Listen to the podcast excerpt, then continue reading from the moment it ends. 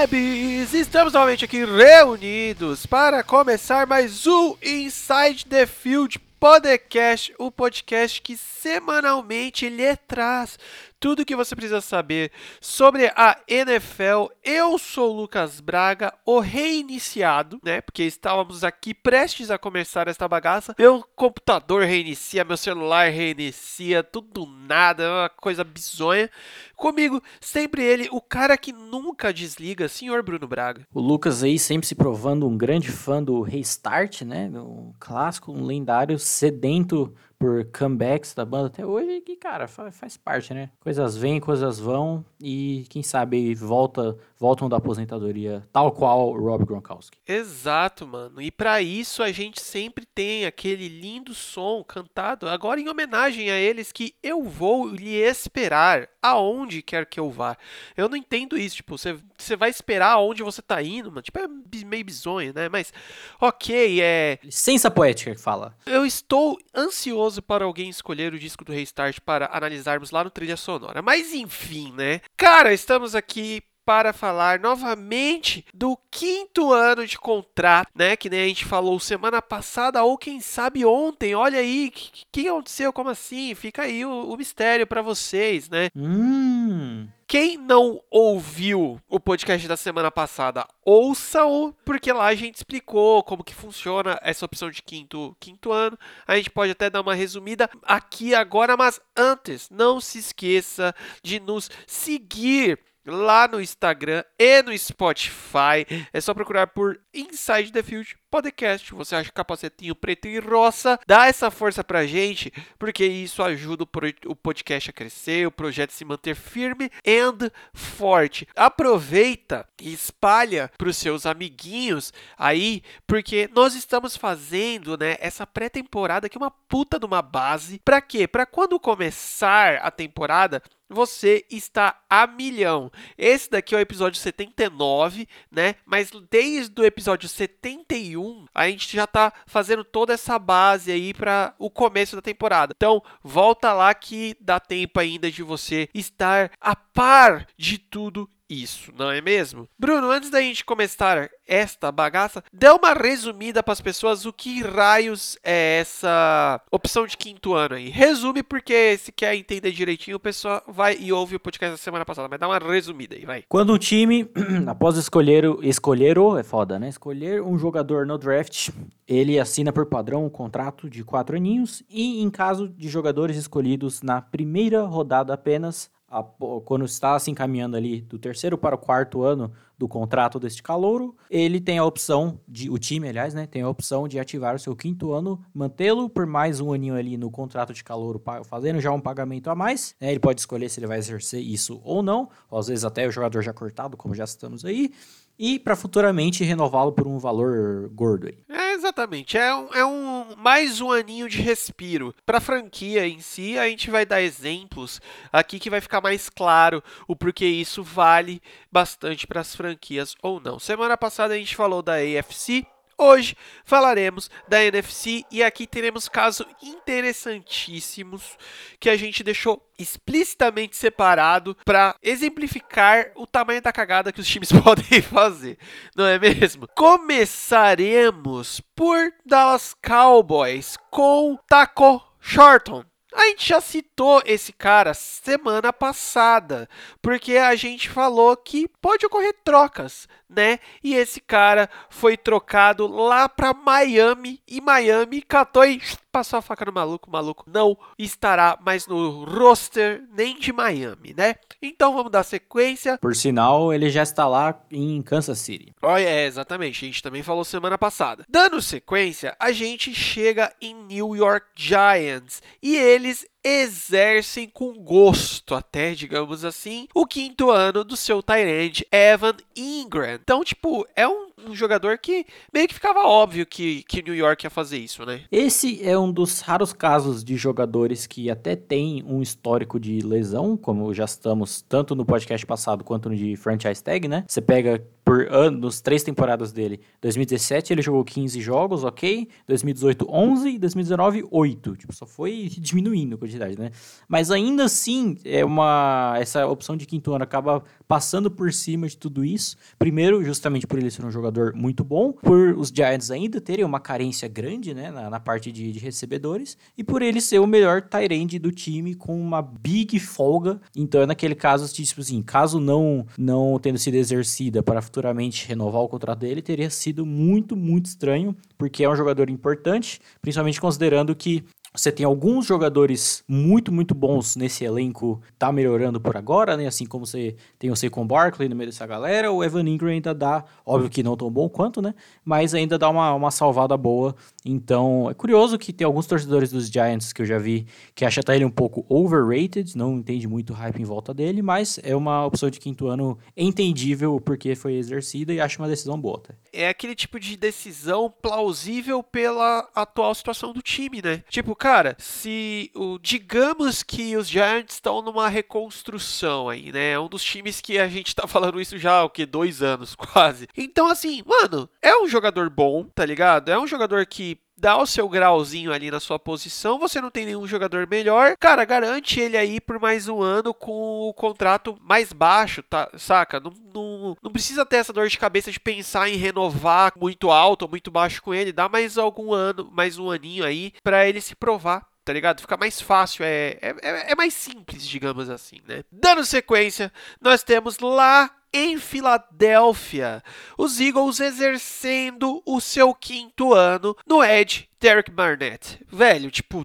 também, pra mim, que sou torcedor dos Eagles, era um movimento óbvio, saca? É um bom jogador que não tinha tanto espaço no time, porque quando você pega e vê os últimos jogadores, né, nas últimas temporadas, quem tava nessa posição, né, você via do lado do Eric Burnett, porque ele não jogava tanto, você tinha o Michael Bennett, você tinha Chris Long, você tem o Brandon Graham, tá ligado? Então ele não tinha tanto espaço no time, começou a ter um pouquinho mais agora, né? É, exato, né, principalmente com a aposentadoria do Chris Long, né? Tanto foi draftado, obviamente, em 2017, que foi quando ele acabou entrando mais. Até agora, das 3 temporadas, foi aqui que ele teve mais jogos jogados.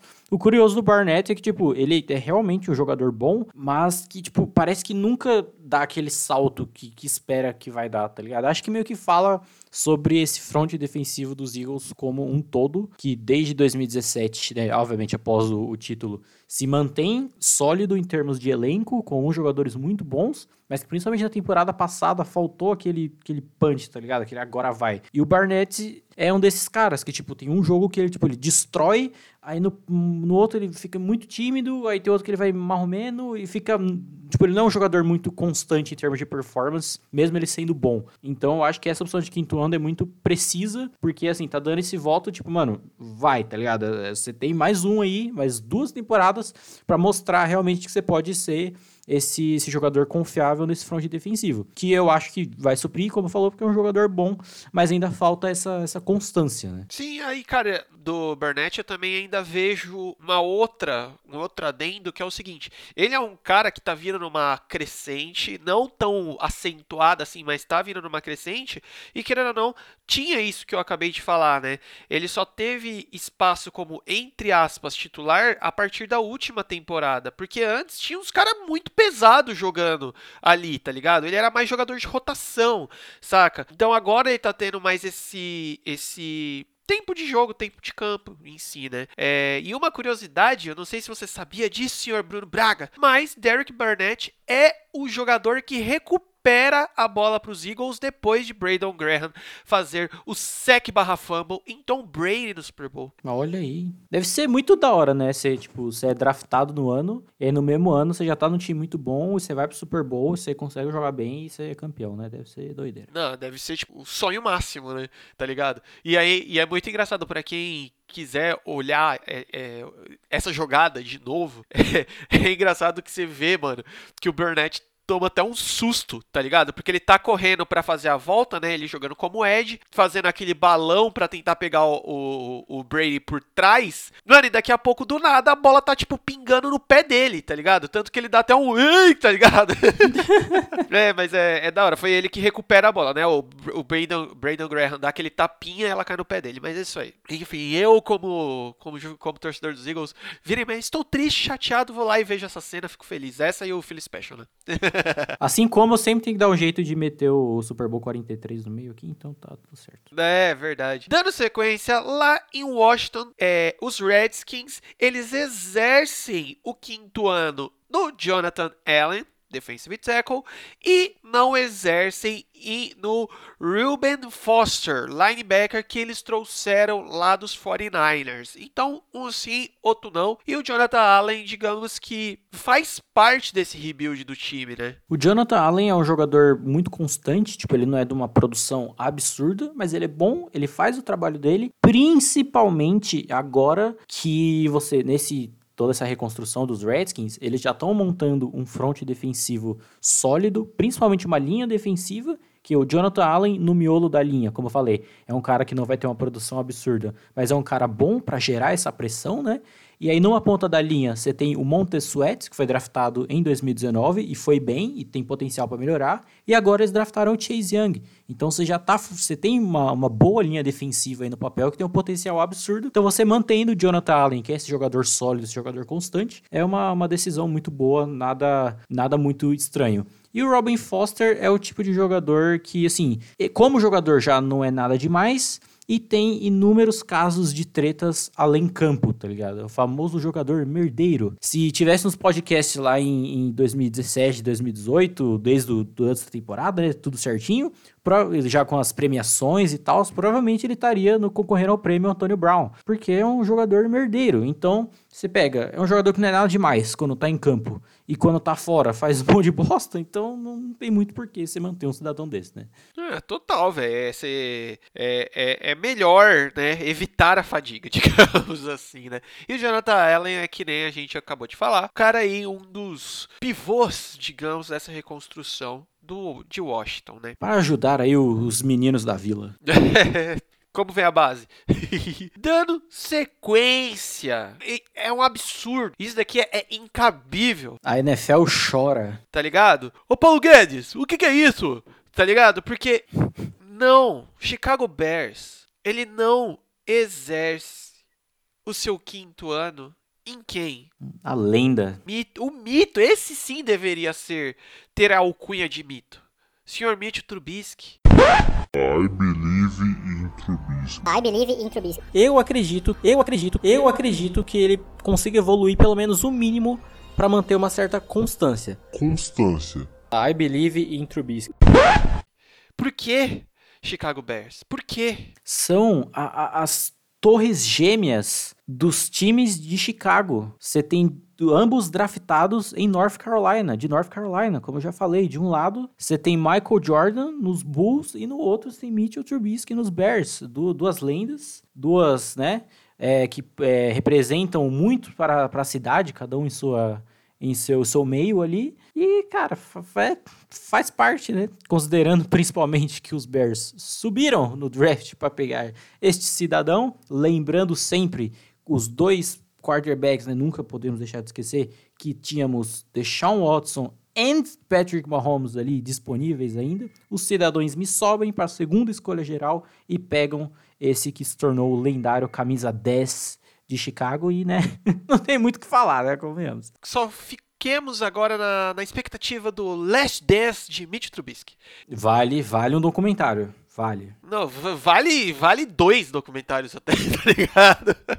Um pela ótica do time e outra pela ótica dele. E um pela da torcida. É, mano, nossa, ia ser genial isso. E um epílogo especial só do mascote também, que o mascote... do Ele é genial. Pera, o mascote do Brown, o mascote do Chicago Bears é Tonhão? Ih, deixa aí no ar, vamos, deixa quieto, né? Cruzes. Dando sequência, temos Detroit Lions não exercendo a quinta Ana e Jarrad Davis, linebacker. Essa divisão é maravilhosa, cara, que além de Trubisky, ela nos proporciona Jarrad Davis, porque assim, geralmente, por exemplo, a gente fazer um retrospecto aqui, quando a gente fala de cornerbacks, a gente costuma falar tipo, esse cara ele é bom jogando, marcando individualmente, mas não é bom em zona, né, ou vice-versa. E aí em linebackers, a gente costuma falar, esse cara é bom quando o jogo corrido, mas não é bom um impasse, ou vice-versa também. Geralmente, quando a gente vai padronizar, para caracterizar sobre algum jogador dessas posições, a gente costuma falar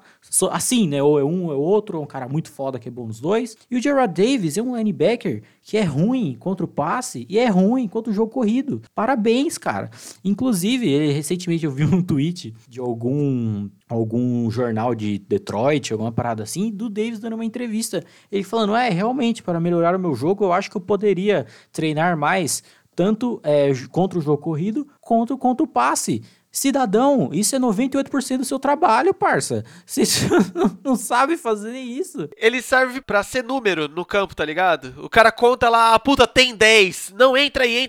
Você é o 11º, vai, fica aí. Porque senão a gente toma falta. Vai, fica nessa porra aí, cara. Foi o que eu pensei, dele não ter sido exercido, nem ter sido cortado. Pra, ele deve ser um puto entregador de Gatorade. Ele deve fazer uma preleção fodida, tá ligado? Tipo a do Zé Roberto lá no Palmeiras, aquele decisão de campeonato. Imagina eles lá no estádio de Detroit, que eu não sei o nome agora, ele falando, eu quero ver essa torcida toda cantando au, au, au, Matthew Stafford é um animal, tá ligado? Aí vai pra caralho, aí estende o contrato do rapaz, deixa ele lá. Aquele mano que vai dando tapa no peito dos amigos, assim, né, mano, batendo o capacete, pá, não sei o quê. Mas na atual conjuntura dos fatos, não rola, mano, não rola. É explicável, né, essa não exercida aí de Detroit. E, mano, é engraçado que tem alguns jogadores que você olha, né, e você fala assim, cara, como um cara desse chega na NFL, irmão. Por quê, né, velho? Mas enfim, né? Dando sequência, a gente vai dar um pulo aqui, porque temos 4 times que não tiveram na temporada que a gente tá falando, né? Isso é a temporada de 2017, Bruno? Draft 2017? Isso. Eles não tiveram escolhas de primeira rodada, só tiveram escolhas de segunda, logo eles não têm jogadores pra exercer esse 5º ano. Que são eles? Green Bay, Minnesota Vikings, Los Angeles Rams e Seattle Seahawks. Esses 4 não tiveram, né, escolhas de primeira rodada, então não tem jogador pra gente falar. Então esses 4 aí, esquece eles por um tempo. Vamos pular diretamente para Arizona Cardinals, que não exercem a 5ª ana em Hanson Reddick, linebacker também, né? E aí você vê que, mano, um time em franca restructuration, não exercendo o 5º ano no rapaz, já diz muito, né? Acho que o Reddick se encaixa também no querido título de Bust, porque foi um cara que vinha levemente bem cotado no draft, ele participou do Senior Bowl de 2017, jogou bem pra caralho, e aí tem, óbvio, a galera, os scouts de draft, que sempre falam que não, Senior Bowl, caralho, Rose Bowl, mano, foda-se, não serve pra nada o cara que joga bem nessas paradas, tá ligado? Nunca é parâmetro. É um ou outro que realmente dá em algo, tá ligado? E aí, assim, jogar bem nos bowls e, sei lá, fazer um bom combine, acaba dando essa hypada em alguns analistas e até pessoal de comissão técnica mesmo, essa galera mais velha, teimosa pra caralho, e aí gera certos jogadores como ele, tanto que ele foi a 13ª escolha geral, então saiu relativamente cedo, né, antes da metade, e aquele famoso jogador que nunca deu em muita coisa, tá ligado? Ele é necessariamente ruim, mas nunca deu em nada, então simplesmente, considerando esses que você falou em relação a um time que já tá em reconstrução e já tá, se preparando, ou já podemos dizer, né, que é um time, competitivo agora, então não vale muito a pena você manter um jogador que não fede nem cheira, né? Vai ter mais um aninho ali e quando acabar também não estranharia os Cardinals nem renovando com ele. Tudo vai depender muito de como rodar essa próxima temporada, né? Quando você tá com um time em franco rebuild aí, eu acho que fica muito mais na reta, né? A dos caras, porque é irmão, é pra agora que a gente precisa que você jogue, não é pra daqui 3 anos, né? Então, é meio tenso. Dando sequência, a gente chega lá em San Francisco 49ers, que não exercem também o 5º ano em Solomon Thomas, um defensive line aí, porque também, né, tá chovendo o chovendo defensor de linha lá em São Francisco, né? Mais um dos cidadãos que vinha assim, tá Salomão Thomas, bibibi, bobó, e que tinha um certo hype que, de certa forma, se justificou ali em sua primeira temporada. Ele teve números ok's, até considerando, como falou, ele não colocou a opção, aliás, a posição específica que ele jogava na defesa, porque era um jogador bem, bem versátil ali. Tanto você pega que ele teve 11... hits no quarterback, né? 11 pressões diretas ao quarterback, que nunca se manteve isso e nunca foi um jogador que não deu em nada, tá ligado? Você pega as três temporadas dele, a temporada 2017, 3 sacks, 2018, 1 sack, 2019, 2 sacks. Então, nunca deu em nada, principalmente nessas duas últimas que a gente viu que depois, né, da lesão do Garoppolo, que o time usou o que tinha pra ver no que dava, e os jogadores que já eram bons conseguiram se consolidar melhor, mas quando chegar em 2019 já vinha esse time monstro que a gente viu jogar, apesar de que ninguém esperava, já foi assim, mano, os jogadores são muito bons, eles já vão entrar e jogar. E não é à toa que eles escolhem um jogador no draft, na segunda escolha geral, e ele já entra e já toma a titularidade de uma vez, que foi o que foi em relação ao Nick Bosa. Então não tem nem por que manter um cidadão desse mesmo, que há 3 anos e não deu muita coisa também. É, mano, cara, não tem nem o que complementar, né? É só a galera cair no continho do vigário. Dando sequência, chegamos, né, à tão comentada divisão que o Bruno estava oriçado para falar, e vamos falar começando pelo time que não quer saber de nada nem de ninguém, de porra de quinto ano, Atlanta Falcons, com Tackarst McKinley, Edge, não exercido, e do Charles Harris, também Edge, draftado originalmente pelos Dolphins, também não exercido.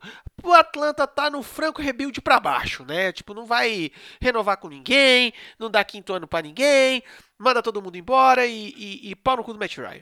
É tipo isso mesmo, né, que fazem, coitado. Mas é foda, porque, assim, os Falcons, você pega essas últimas temporadas, inclusive nessa última temporada que, tipo, eles estavam horríveis, aí passou metade e eles tiveram uma reta final ali de temporada relativamente boa, né? É curioso porque é um time, principalmente considerando que é um time comandado por uma mente defensiva, que nunca teve muitos mas jogadores de defesa, playmakers mesmo, aquele cara que individualmente vai chamar a responsa e jogar pra caralho. Então, quando a defesa jogava muito bem, ela jogava muito bem como uma unidade. Foi como a gente viu, principalmente, né, esse exemplo que eu citei, da segunda metade da última temporada. Então, nunca tinha um jogador pra chamar a responsa. Tanto que a gente falava que o Vic Beasley, que era basicamente o principal edge rusher do time, ele não era esse playmaker fodão, tá ligado?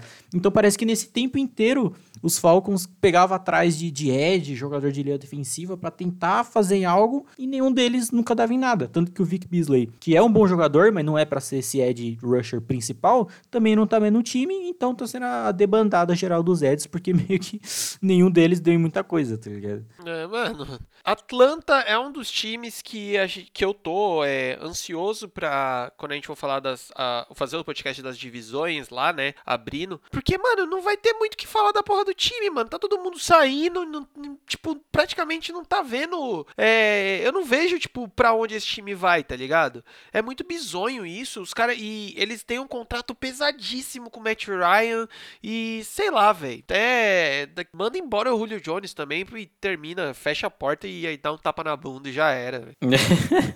Sobe um time do college, né? Tipo, pode crer. Sobe LSU, desce Atlanta. Mano, eu acho que os times da NFL, eles deveriam ter esse medinho. Porque quando você joga em divisão, esse bagulho que tem que cair e subir, os caras não começam a fazer esses corpo mole, essas cagadas de graça, né? Mas enfim. Dando sequência, a gente tem, ao contrário de Atlanta, New Orleans, que tá dando o quinto ano pra quem quiser, né? Afinal de contas, né? Precisamos dar um respiro nos cofres, não é mesmo? Porque o timinho tá caro. Primeiramente, quinto ano para o cornerback Marshon Lattimore, que, mano, por favor, né? Temos nomes de destaque nessa defesa, é o Lattimore. E para o offensive tackle Ryan Bakers, exercida também, porque é mais um filho da puta desse que tem um nome filho da puta aí que eu não sei. É, como diria a Bruna Surfistinha, hoje eu não vou dar, eu vou distribuir, né? E é o que o Saints tá fazendo aí com as suas opções de quinto ano. O Ryan Shremus, offensive tackle aí, é curioso porque tem uma sequência de drafts, se eu não me engano, acho que todos, desde 2017, até esse último, do Saints, que eles fazem alguma escolha de jogador de linha ofensiva, que no draft, no momento da escolha, parece meio questionável, tá ligado? Você fica, mano, o que esse cara tá pensando? E aí chega na hora, ou sei lá, na temporada seguinte, dá em alguma coisa e o jogador realmente consegue fazer algo. Principalmente considerando que nessa última temporada a gente viu bastante o Saints tendo alguns problemas sérios de linha ofensiva, e seu quarterback já não é mais um garotão, né? Já não tem mais aquela força no braço, já não tem aquela mobilidade absurda também. Te viu principalmente isso no wildcard, né, contra os Vikings, que tem uma defesa muito boa e acabou sofrendo muito com isso, então é sempre bom você dar essa renovada nos jogadores de linha ofensiva, principalmente esses que vêm com a gente não dando muita coisa e acabam jogando bem. E o Marshon Lattimore, como você falou, não tem muito o que citar, né, melhor cornerback do time com uma certa sobra, e é o importante dele estar em campo, não só por ele ser o ótimo jogador que ele é, mas porque se ele não está em campo, significa que P.J. Williams está em campo, e o P.J. Williams é horrível, então que permaneça o Lattimore o máximo possível, né, que ajuda o time bom. Exatamente, cara, e aí que nem você falou, a renovação aí do Ryan Hamsters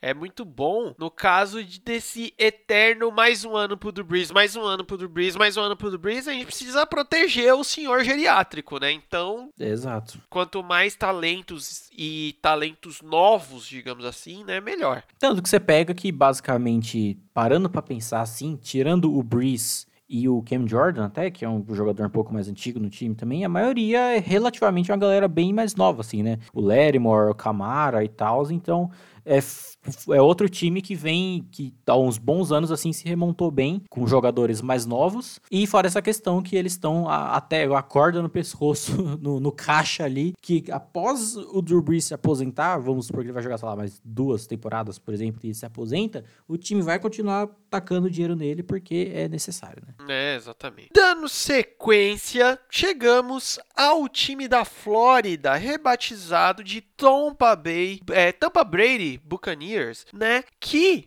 exercem o 5º ano em quem? O backup, né, de Rob Gronkowski ou Jay Howard. Coitado falar isso, é um bom tight end, mas querendo ou não, o cara ele vai meio que pegar esse estigma. É claro que assim, eu também tô muito excitado, ansioso pra falar de Tampa Bay lá no episódio que a gente vai fazer, né? Porque é o seguinte, cara, a galera tá muito hypando esse time e não é certeza que, por exemplo, o Gronkowski vai voltar bem. E o Gronkowski tem histórico de lesão para um caralho, tá ligado? Então essa renovação do Howard aí, mano, é extremamente inteligente, que se duvidar ele que vai jogar mais do que o Gronkowski, né? É assim, em algum podcast futuro aí que endereçaremos essa questão do retorno do Gronkowski, que deu com os Patriots e etc, eu vou detalhar mais, então não queimarei pauta em relação a isso, do quão questionável foi isso. Só primeiro, o O.J. Howard é um ótimo tight end, então desde antes desse retorno surpresa do Gronkowski, já era cotado como o grande recebedor para ajudar o Brady, né? Então você tem o Mike Evans, você tem o Chris Godwin e você tem o O.J. Howard, que é um ótimo tight end. Tem um outro tight end também no time, que eu não lembro o nome agora, que tipo, não é tão bom, mas também serve. Mas é um movimento bom, principalmente, né, considerando esses 2 anos que não sabemos, podem ser os 2 últimos anos de Tom Brady na liga, o que eu não duvido. Então você vai conseguir manter ele pagando o mínimo e aí dá pra frente você que se vire depois, porque é um jogador que merece, principalmente mantendo essa base de grandes recebedores que o time tem. E falando em Tom Brady, esse Tom Brady versão Flórida tá um pinto no lixo, né, velho? Tá meninão, né? Nossa senhora, enchendo o saco no Twitter todo dia. O Eli Manning chegou no Twitter outro dia, em 2020 o cara chegou no Twitter, uma beleza. E aí o Tom Brady já foi zoar com o cara, meteu o louco, inacreditável, tá ligado? Vai jogar golfe com o Peyton Manning, zoando pra caralho também. Falei, mano. É, mas só que é aquele negócio, né? Esse golfinho do Peyton Manning aí também. O Peyton Manning também, a gente tem que falar. Já vamos aproveitar que a gente tem mais tempo aqui no episódio hoje.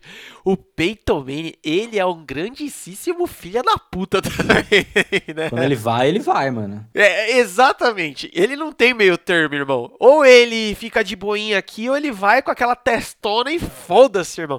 Porque ele aloprando o Tom Brady lá, quando o Brady vai fazer a tacada e ele começa a falar um bolão, velho. Puta merda, mano. Parecendo que tava valendo a mãe ali, aquele jogo, né, velho? É. Ele fala, não, pra Pra segurar o... pra trazer os tacos lá, ajudar. Talvez eu devia ter trazido o Eli Manning ou até o Nick Foles, quem sabe ali, né? Pra dar um hype.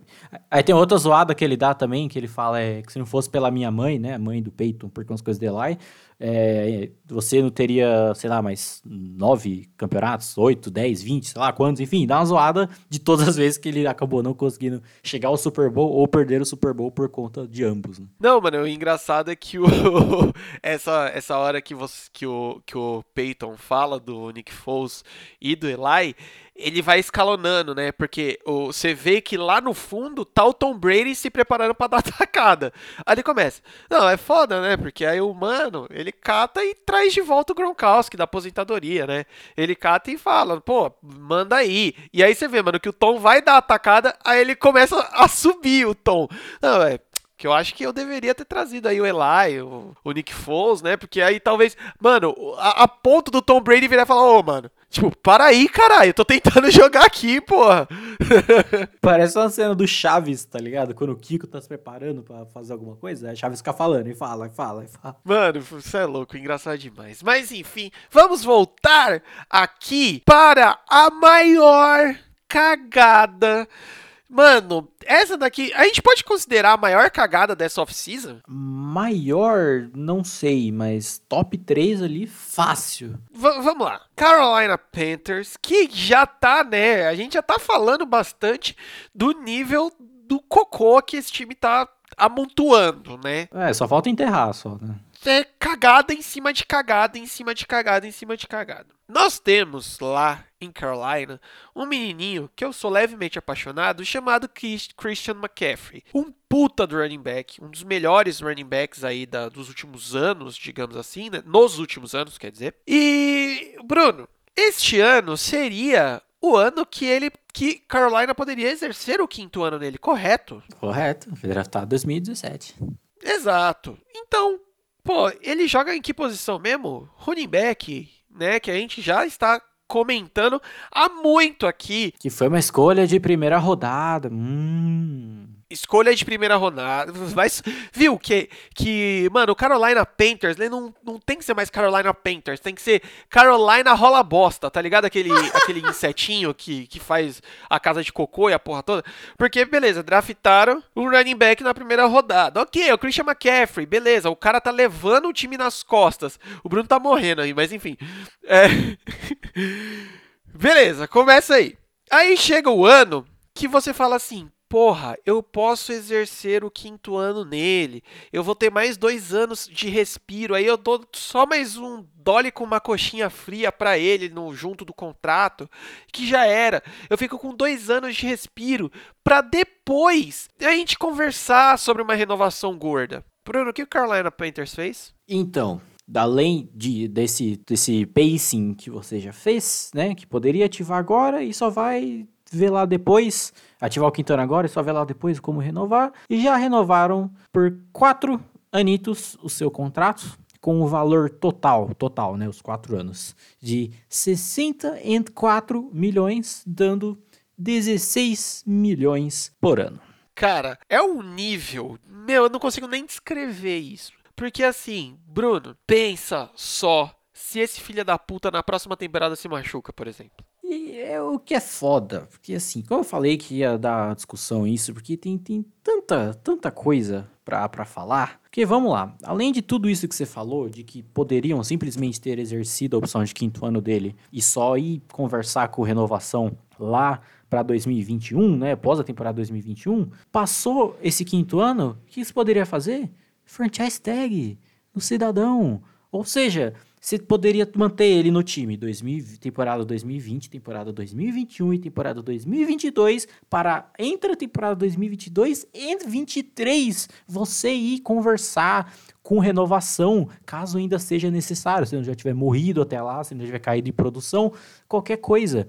Principalmente porque essa última temporada do McCaffrey foi maravilhosa, foi incrível, óbvio, foi um jogador muito foda de se assistir jogar, isso é inegável, mas ele é um ser humano, ninguém aguenta uma produção desse nível por 16 jogos todos os anos, tá ligado? Porque o ataque não tinha ninguém.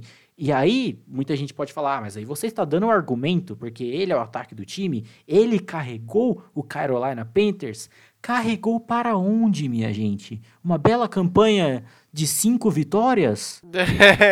Nossa, que carregada maravilhosa, não é mesmo? 5 vitórias, que beleza. Porque parando pra pensar desse jeito, ele mais atrapalhou do que ajudou. Porque se não fosse essas 5 vitórias, se fosse, sei lá, 1 ou 2, com aquela bosta de Kyle Allen passando a bola, eles iam ter uma escolha de draft muito mais alta com o stand de jogador bom que tinha. Chase Young, Jeff Okuda, o próprio Isaiah Simmons, que eles poderiam terem pego e não pegaram. Você viu o nível? E outra questão também... Lembra que a gente falou do Derrick Henry lá na franchise tag? Que outro running back fantástico. Mas o que muito do que habilitou ele fazer o que ele fez nessa última temporada foi uma linha ofensiva muito boa. Não foi isso? A linha ofensiva dos Panthers é uma bela bosta. E eles ainda tiveram aquela trade bizarra que a gente falou no podcast das trocas de trazer Russell Okung em 2020. Então, cara, tipo, não dá pra fazer sentido, tá ligado? Enquanto toda essa questão que a gente falou de ativar quinto ano e botar franchise tag, você pega toda essa grana que você agora já vai estar gastando no McCaffrey. Vamos supor que, tipo,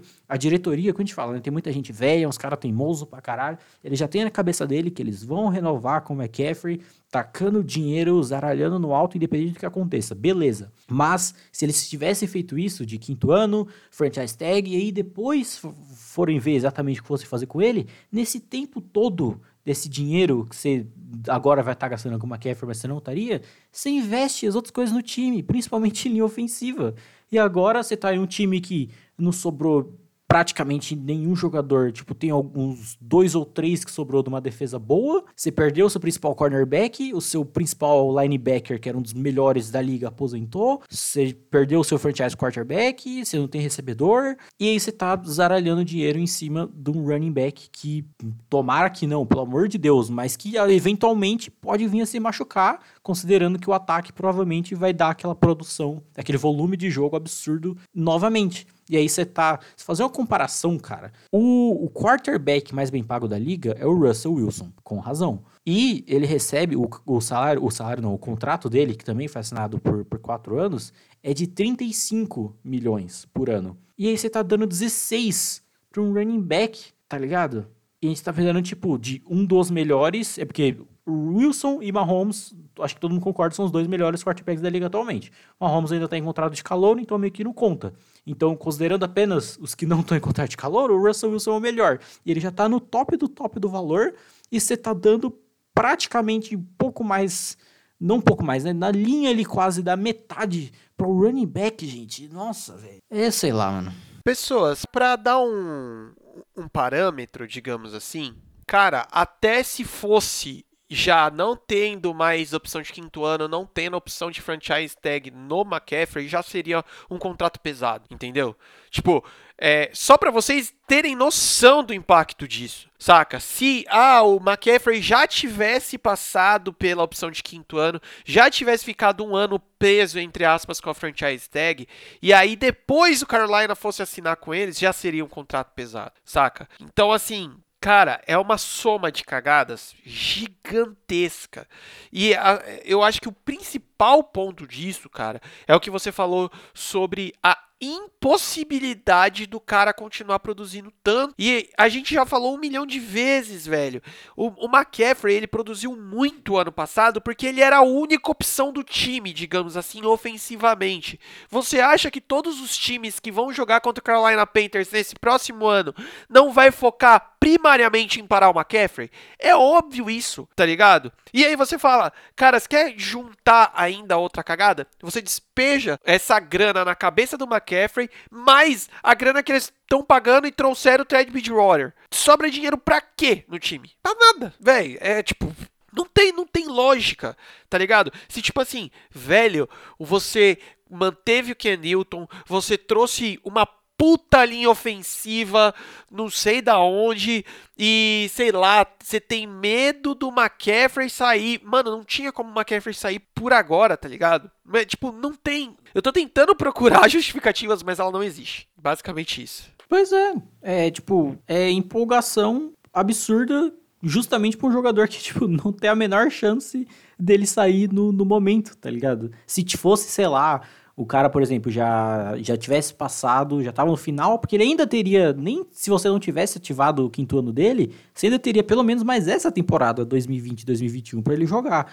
Então, se fosse o jogador que estivesse nessa situação, ou já tivesse passado tanta opção de quinto ano, ou possivelmente de franchise tag, o jogador que estivesse zaralhando, xingando todo mundo, pistolão, querendo renovação, até conversaria, mas longe de um valor desse. Porque, gente, a gente já é provado por A mais B em 1 zilhão de casos na liga, que o running back, quando ele pistola pelo salário, a gente tem exemplos, N exemplos recentes, que acaba não dando em nada pra ele e o time fica de boa. A gente viu os Steelers com o Le'Veon Bell, todo mundo, nossa, o Le'Veon Bell, mas é o melhor running back da liga. Se você jogou Fantasy em 2017 e você tinha o Le'Veon Bell no seu time, provavelmente você venceu a liga, porque o Le'Veon Bell pontuou para um grande caralho. E aí, ele meteu esse louco, os Steelers falaram, caguei, franchise tag. Não apareceu pra franchise tag, time seguiu em frente, ele foi para lá, ficou um ano parado, foi para lá nos Jets e não deu em nada, porque o time era muito bem estruturado para um esquema com ele, uma linha ofensiva maravilhosa, que ajudava muito ele, por isso ele conseguia, um dos motivos que ele conseguia produzir muito bem.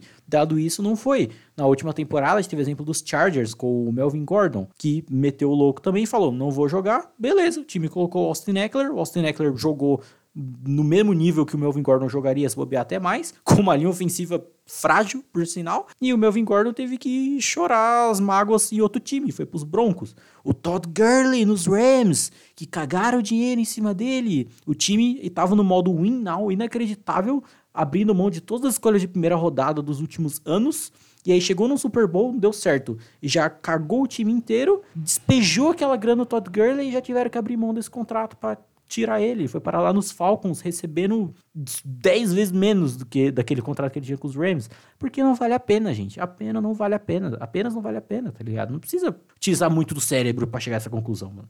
É, velho, e aí entra o negócio que eu passei por cima, você também passou por cima, de tipo, e o resto do time? Você despejou essa grana no McCaffrey. Tá, é que a gente sempre comenta aqui, não é torcendo pro cara se machucar, você despejou essa grana no cara, o cara se machuca, e aí? Você não tem mais ninguém na porra do time, tá ligado? Ninguém, nem o cara que levou o time nas costas, né, e conseguiu 5 vitórias, tá ligado?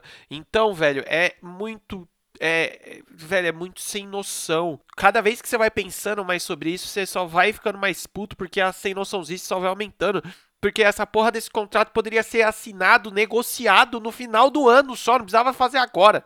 No final do ano, assim, no final da próxima temporada. Né, dessa temporada que vai começar, pelo menos. Então, tipo assim, é o empolgou, cara, num nível, saca? De tipo, sei lá, velho, eu acho que a única coisa que seria justificável, o único jogador que seria justificável fazer uma parada nesse nível seria tipo o Mahomes agora, saca? Falar assim, porra, você é o Patrick Mahomes, não vamos meter o quinto ano agora, já toma dinheiro, filha da puta, pra você ficar o resto da vida aqui. Aí você entende. Acho que esse é o exemplo máximo, né? Os Chiefs não fizeram isso com o Mahomes, os Texans não fizeram isso com o Deshaun Watson. Exato.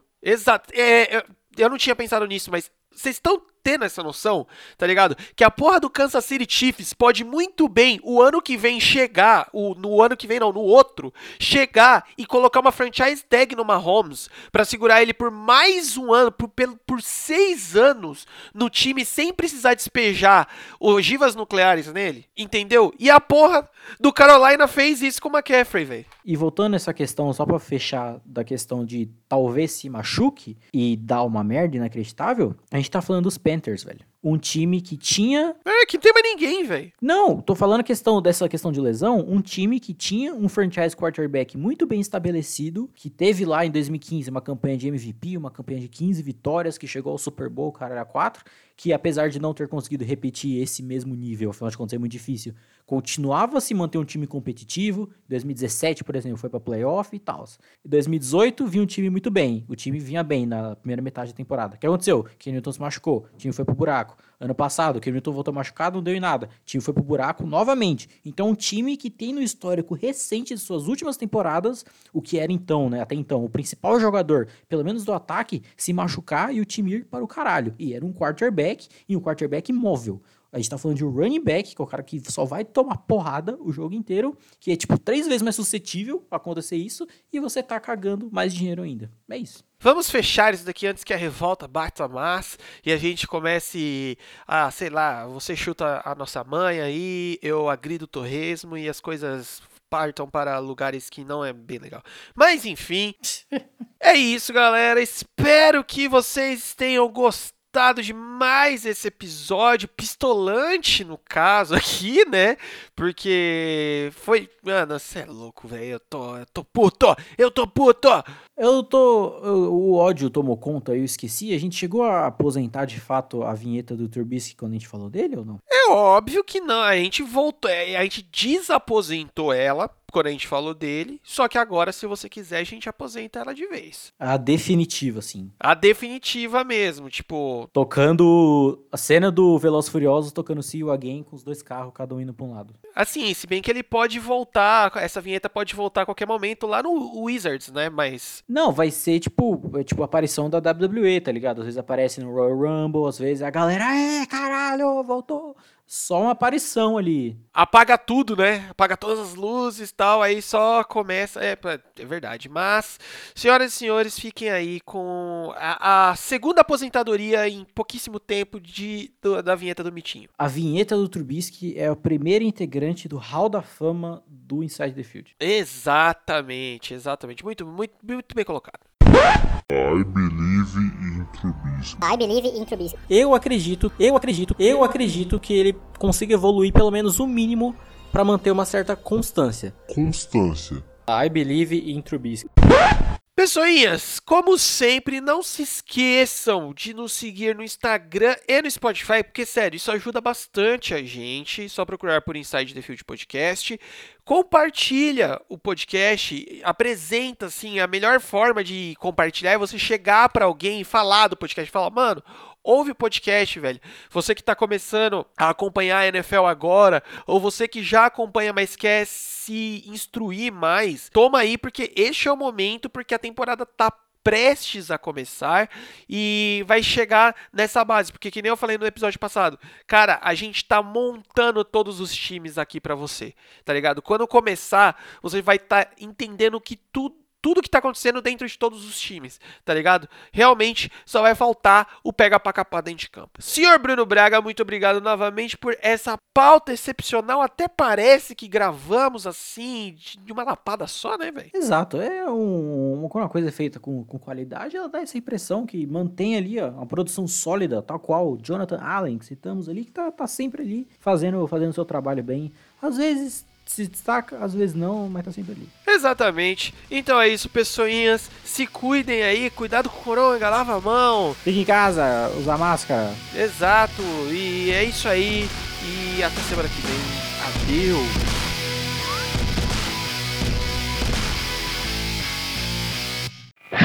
Podcast editado por Lucas Braga. Contato via Instagram em @lucasbraga35.